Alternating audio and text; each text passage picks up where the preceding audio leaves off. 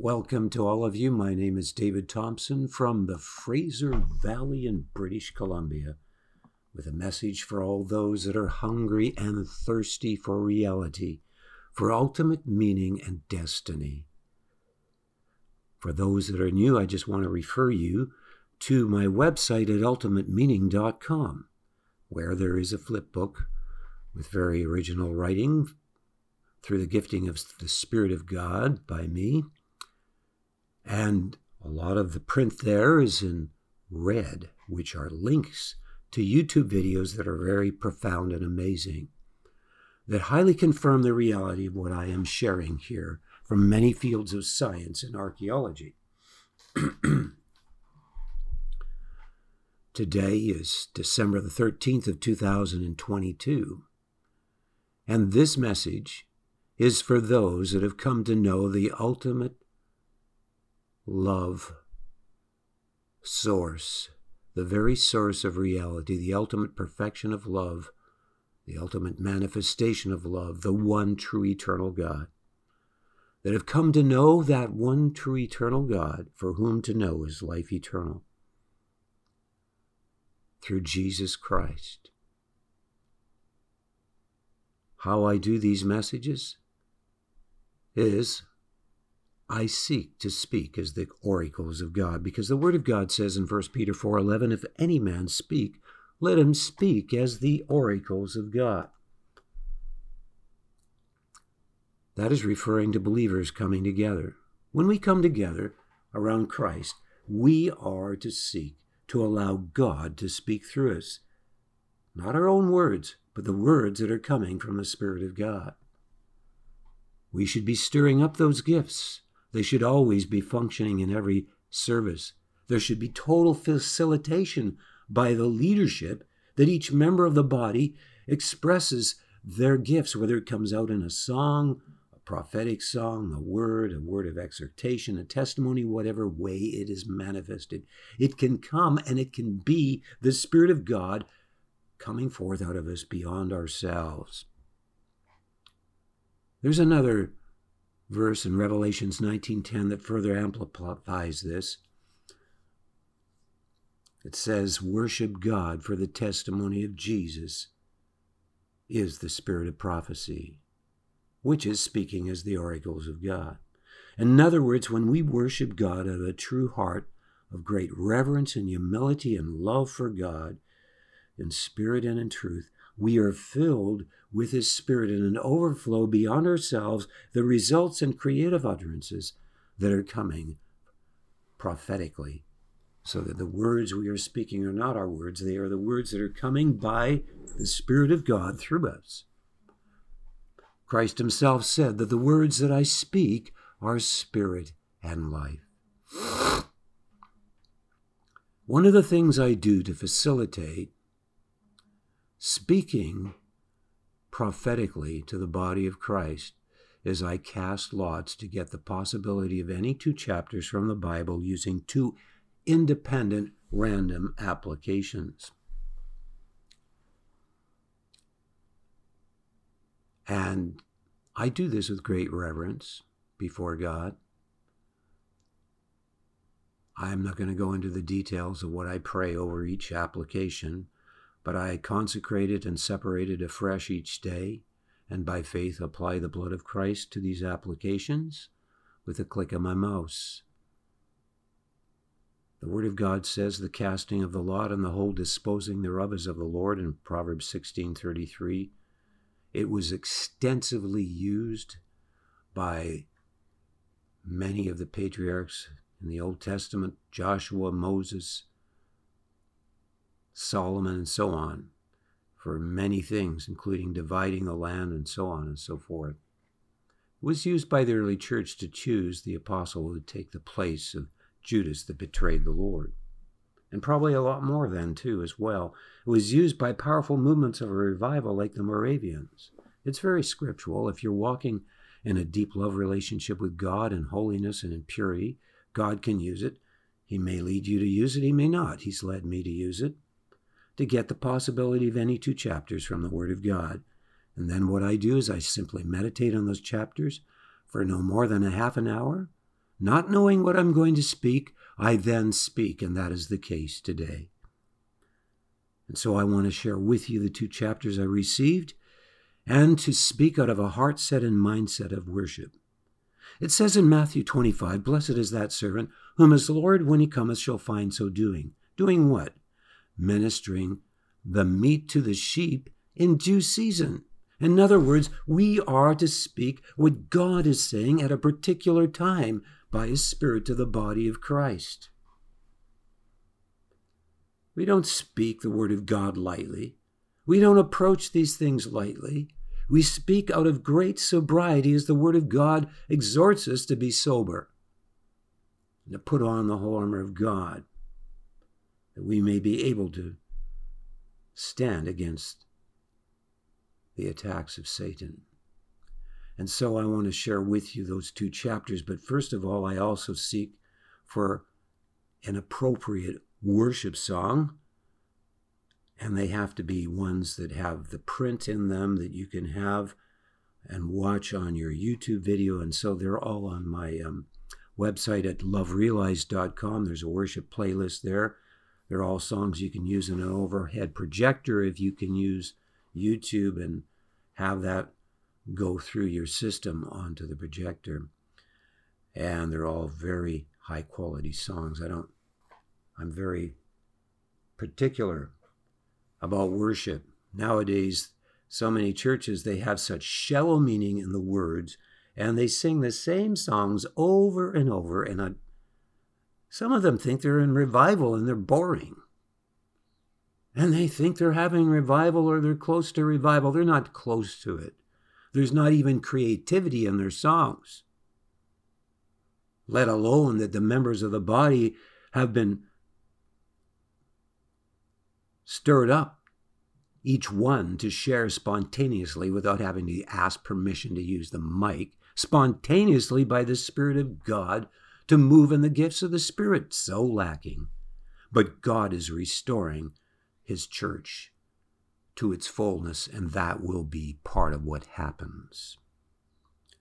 I want to share with you now the song, and we're going to worship with this song first of all before I get into the Word of God and what He is saying by His Spirit to the churches at this particular time.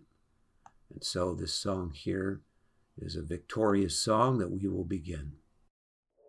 Bye.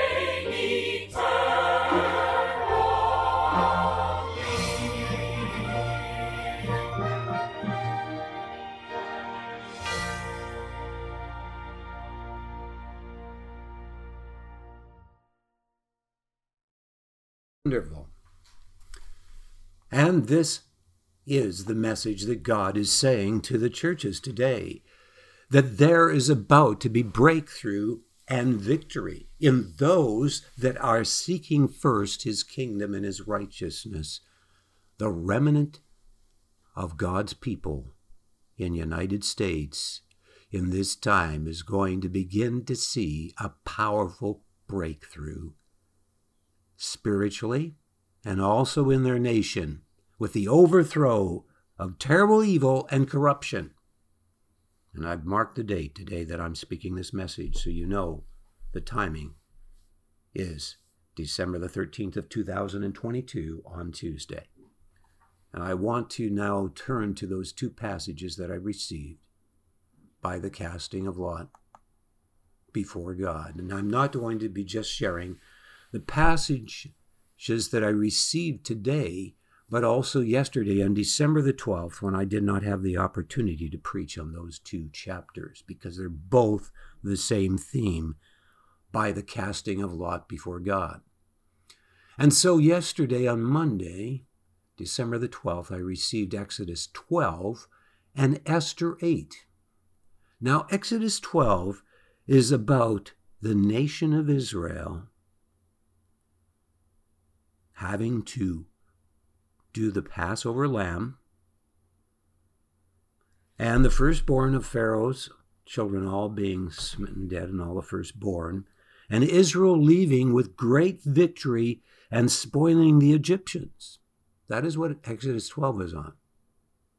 And Esther's 8 is about Esther and the victory against evil Haman that was about to slaughter the Jews and do a mass genocide.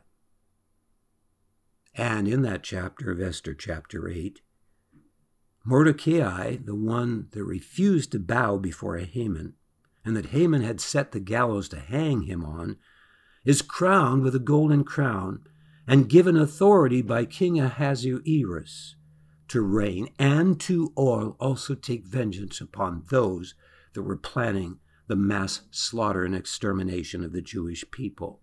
And so often it is that the enemy that strategizes against the righteous and seeks to bring them to utter annihilation and destruction by digging a pit for them ends up falling into their own pit with their total destruction. I want to start to begin to read, and I don't have any scriptures really open right now, but I want to begin to read the little bit that I pasted here from yesterday, which was not a lot, but it's a little bit of what is in Exodus chapter 12, starting at verse 47 to 51, in which we read, And all the congregation of Israel shall keep it. That's the Passover. And when a stranger shall sojourn with thee, and will keep the Passover to the Lord, let all his males be circumcised, and let him come near and keep it. And he shall be as one that is born in the land, for no uncircumcised person shall eat thereof. One law shall be to him that is homeborn, and unto the stranger that sojourneth among you. Thus did all the children of Israel. As the Lord commanded Moses and Aaron, so did they. And it came to pass the selfsame day that the Lord did bring the children of Israel out of the land of Egypt by their armies. Need a little bit of drink of water here for a moment before I continue this message here.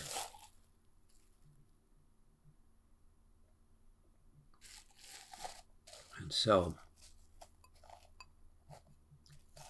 the other chapter is Esther chapter 8, which I briefly described to you. These are obviously two chapters of great deliverance and of great victory over the enemy. And I do believe God was giving me these two chapters by the casting of lot before God because he is about to bring great deliverance and victory to his people that have been enduring a time, many of them, of great barrenness. many of them for almost all their lives. Maybe you could consider Moses, who spent 40 years being raised up by the Egyptians, 40 years thinking he was going to be used and finding himself being put through a process where it looked hopeless and he felt completely barren. And then suddenly God appears on the scene after he's 80 years old and sends him to Pharaoh, and there's this great deliverance out of the land of Egypt.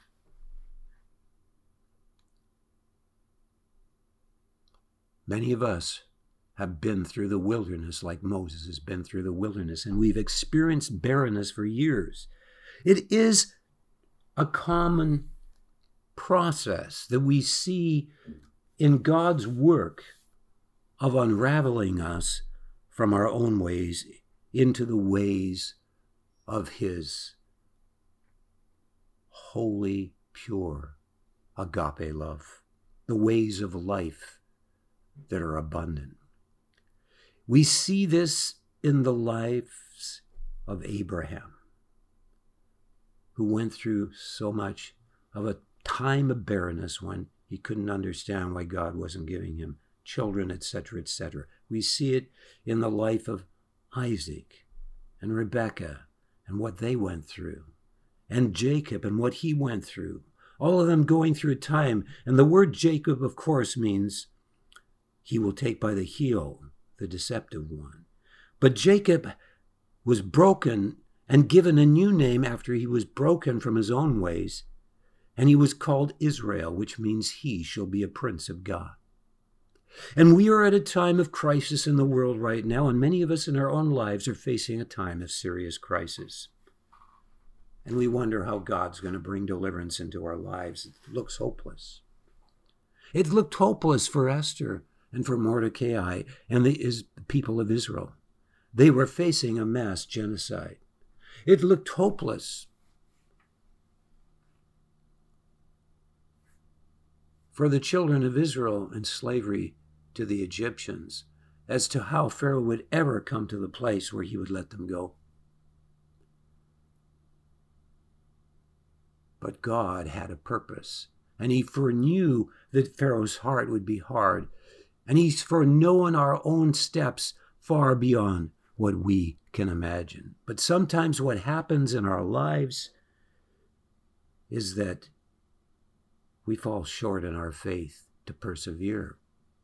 I had the experience recently of falling short.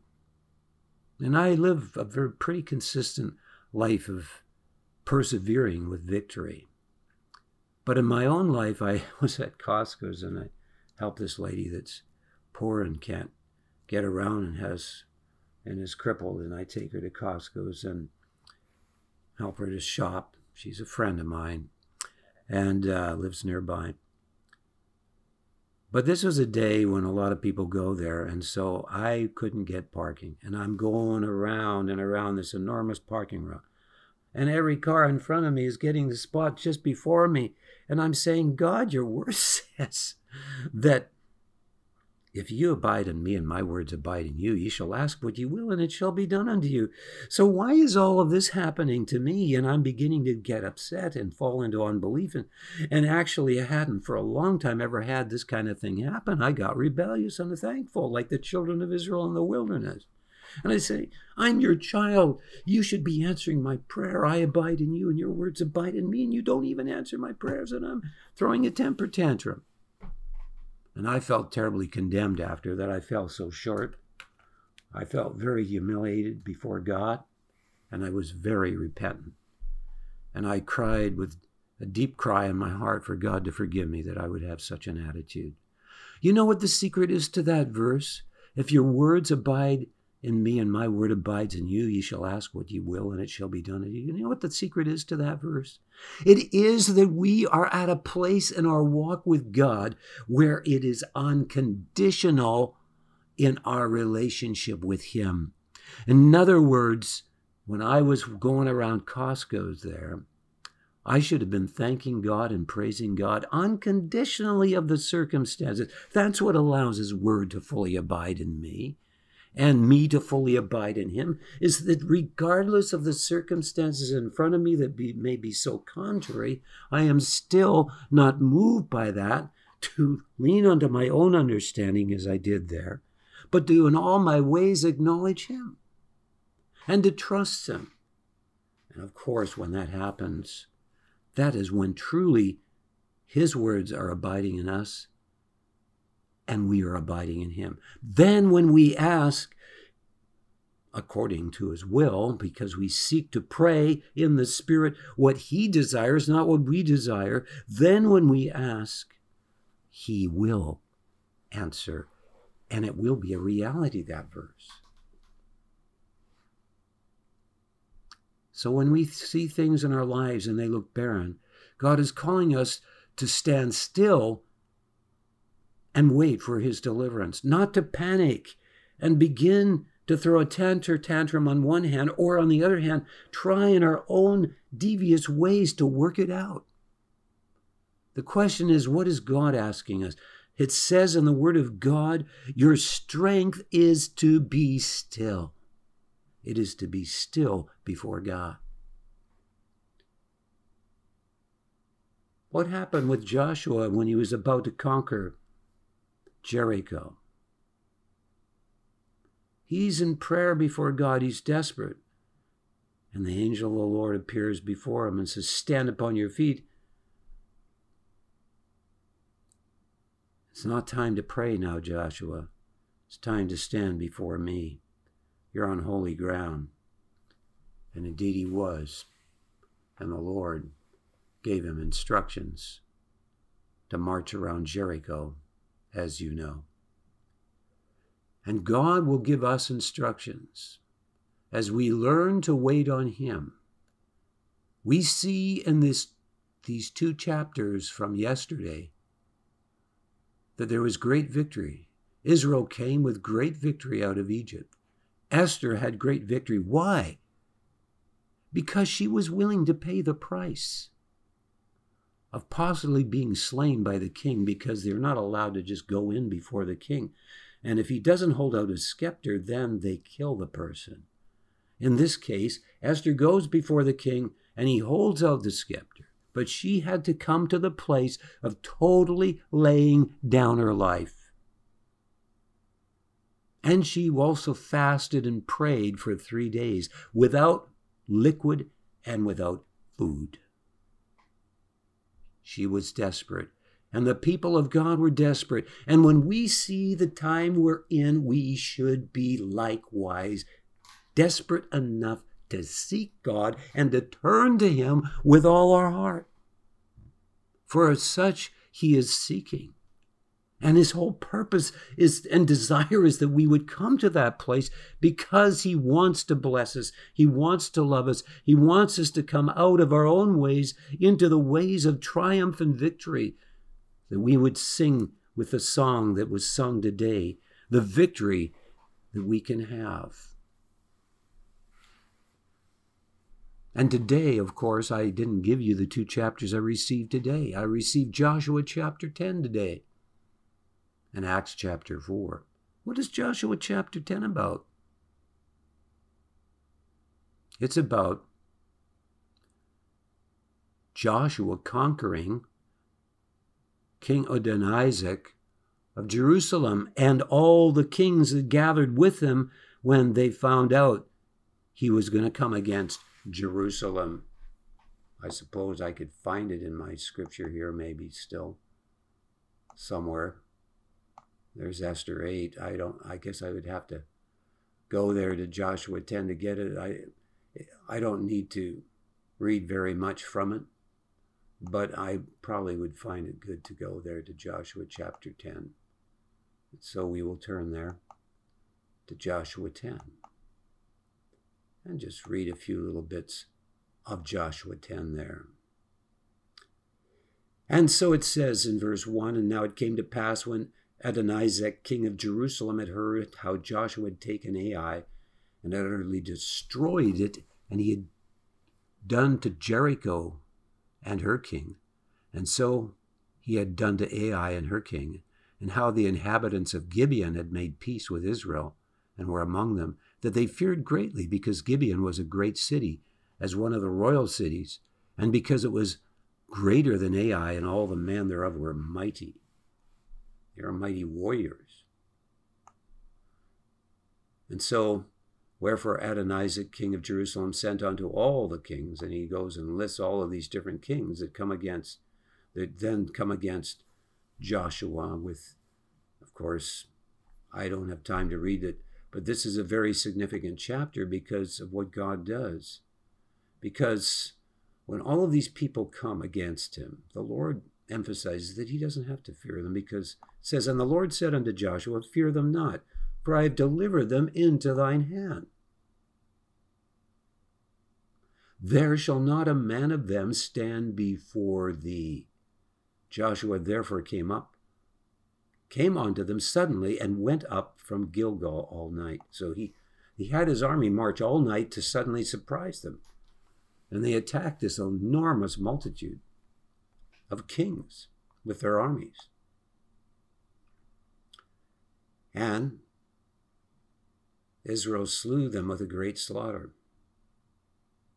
And, I, and it describes how they're chasing them. And then it says this in verse 11 And it came to pass, as they fled from before Israel and were in the going down to Beth Horon, that the Lord cast down great stones from heaven upon them, unto Azekah, and they died, and there were more which died with hailstones than they whom the children of Israel slew with the sword. And then spake Joshua to the Lord in the day when the Lord delivered up the Amorites before the children of Israel. And he said in the sight of Israel, Sun, stand thou still upon Gibeon, and thou, moon, in the valley of Ajalon. He needed daylight to continue to pursue them. And the sun stood still, and the moon stayed until the people had avenged themselves upon their enemies. Pardon, I still got a little bit of a cough left. Is not this written in the book of Jasher? So the sun stood still in the midst of heaven and hasted not to go down about a whole day. And there was no day like that, before it or after it, that the Lord hearkened unto the voice of a man, for the Lord fought for Israel. And of course, they did not spare them. There was total um, destruction of these people. And why was God's wrath so upon these peoples that he allowed their total destruction through the nation of Israel? It was because they had rebelled against God and fallen into idolatrous worship of Satan and of demons and of offering their children as sacrifices in the fire. Today we see an attack upon children by a belief system that is a hell contagious, demonic, self destructive belief system to destroy the family throughout the world by a communist ideology that is demonic and destructive, not only to the people they are seeking to destroy, but unknowingly to themselves because they are so demonized and filled with this deception and lie. And so they teach and are teaching in the schools a teaching that is immoral, that is destructive to the children of hell, saying that they can change their identity when it now, of course, there's all kinds of repercussions happening because they're finding out when they try to change their identity with hormones and other things and mutilating their body that it doesn't really work and it's not effective and it's causing tremendous damage. But such is the demonized mindset of those that do not know God. They are totally a cancer that is destructive not only to all those around them, but to themselves. They have a hell contagious anti life state of being, and they need to know the good news of the gospel to be saved. And so in Joshua 10, there's this great victory, and the other chapter I received today is Acts chapter 4. And Acts chapter 4 is about great victory in the proclamation of the gospel. And the very city that was conquered here in Joshua 10 becomes the very place where God pours out his spirit. And there's the day of Pentecost. And then the church begins to rapidly spread. So I want to turn briefly to Acts chapter 4 and read what it says there a bit in Acts chapter 4.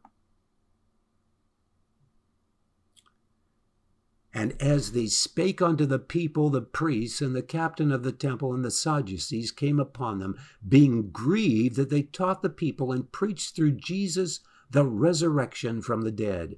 And they laid hands on them and put them in hold unto the next day, for it was now eventide.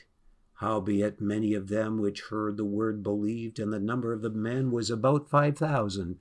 And it came to pass on the morrow that their rulers and the elders and scribes, and Ananias the high priest, and Caiaphas, and John and Alexander, and as many as were of the kindred of the high priest, were gathered together at Jerusalem. And when they had set them in the midst, they asked, By what power and by what name have ye done this? Then Peter, filled with the Holy Ghost, said unto them, Ye rulers of the people and elders of Israel, if we this day be examined of the good deed done to the impotent man, by what means he is made whole, be it known unto you all, and to all the people of Israel, that by the name of Jesus Christ of Nazareth, whom ye crucified, whom God raised from the dead, even by him doth this man stand here before you whole. This is the stone which is set at naught of you builders, which is become the head of the corner. Neither is there salvation in any other, for there is none other name under heaven given among men whereby we must be saved. The time came when under great persecution, God, by His Spirit, raised up a standard against the floods of wickedness that were coming against the body of Christ. Right now, there is a flood of wickedness coming with a communist agenda in the United States. It stole the election again in 2022.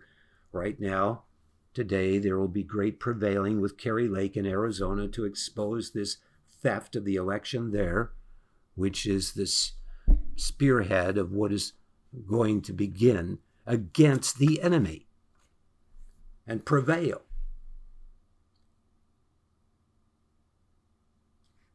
What is happening is the pressure of all of this wickedness that is in the land that is coming in a torrent of terrible teachings, critical race theory, which teaches to hate one another, and divide against one another. This crazy teaching and per- perverse sexual perversion that is being promoted, which is so destructive to little children, and all the other things, the COVID ag- agenda, forcing children to have vaccines that are now the top statisticians and the, some of the top statisticians have taken the statistics from throughout the world and know that there's 20 million people that have died that have had more than one vaccine from the vaccines. I myself know my a close friends of mine just recently and from the interior phoned me and told me that their dear daughter just suddenly dropped dead because she was taking all these vaccines. There are many that are dying of cardio, cardio myocarditis and also blood clots from these terrible vaccines. And the statistics are indisputable. You have DeSantis of Florida, and is it uh, Surgeon General or not, not? Yeah, Surgeon, the Surgeon General of Florida, I believe that's what they title him, exposing the fact that those between age 18 and 50 death rates increased by somewhere like 80% there. And so all of this corruption is being exposed at this time, and there's this terrible flood of wickedness. And God is calling his people in this hour to be desperate like Esther, Esther, to be willing to fast and pray three days without liquid or food, and to turn with all your heart to God and cry out to him. Churches should be coming together in their communities and beginning to seek him in prayer. If it's too hard for you in physical to do that, then you don't have to go like Esther. If you're older and you don't have the physical health for that. But when I did that for the first time, I can tell you, I thought I was going to really suffer a lot, and I actually felt really high the whole time. I was a bit thirsty. That's all I noticed. And it was nothing. And I was really high on the God the whole time. No liquid, no food for three days. So don't think it's that hard like the enemy might want you to think. But we need to get our hearts set on one thing loving God with all our heart, being willing to seek Him with all our heart, being willing to turn to Him with all our heart. In this hour, so that God would raise up a powerful standard against the floods of unrighteousness. Even if you don't find that churches are willing to come together and do that in your local assembly, you can begin to change the way your church operates so that you do not limit the fullness of the headship of Christ from inhabiting your local assembly. I've written a book called God Headship and Body Invasion, which you can get on the internet in both uh, Kindle and print. And I have my new book that's just come out Afterlife Incredible, Irrefutable. And that's 357 pages, 367 pages in print form. But this book, God Headship and Body Invasion, you need to facilitate and do everything in these last days to not limit the glory of God from fully inhabiting your assembly, to not limit the assembly from moving in the gifts of the Spirit, from moving fully in expression of love to God and towards each other. And so this book gives you many good suggestions so that that happens. We cannot go back to being the church the way we were in this hour of crisis. It is time for the Spirit of God to come in our midst and Him to raise up a mighty standard against this flood of wickedness in the land and to conquer it. And it will be conquered. When his people turn to God and repent, he will heal their land, as it says in 2 Corinthians 7:14. If my people, which are called by my name, shall humble themselves and pray and seek my face and turn from their wicked ways, then will I heal their land. Thank you for listening to this message. God bless you all.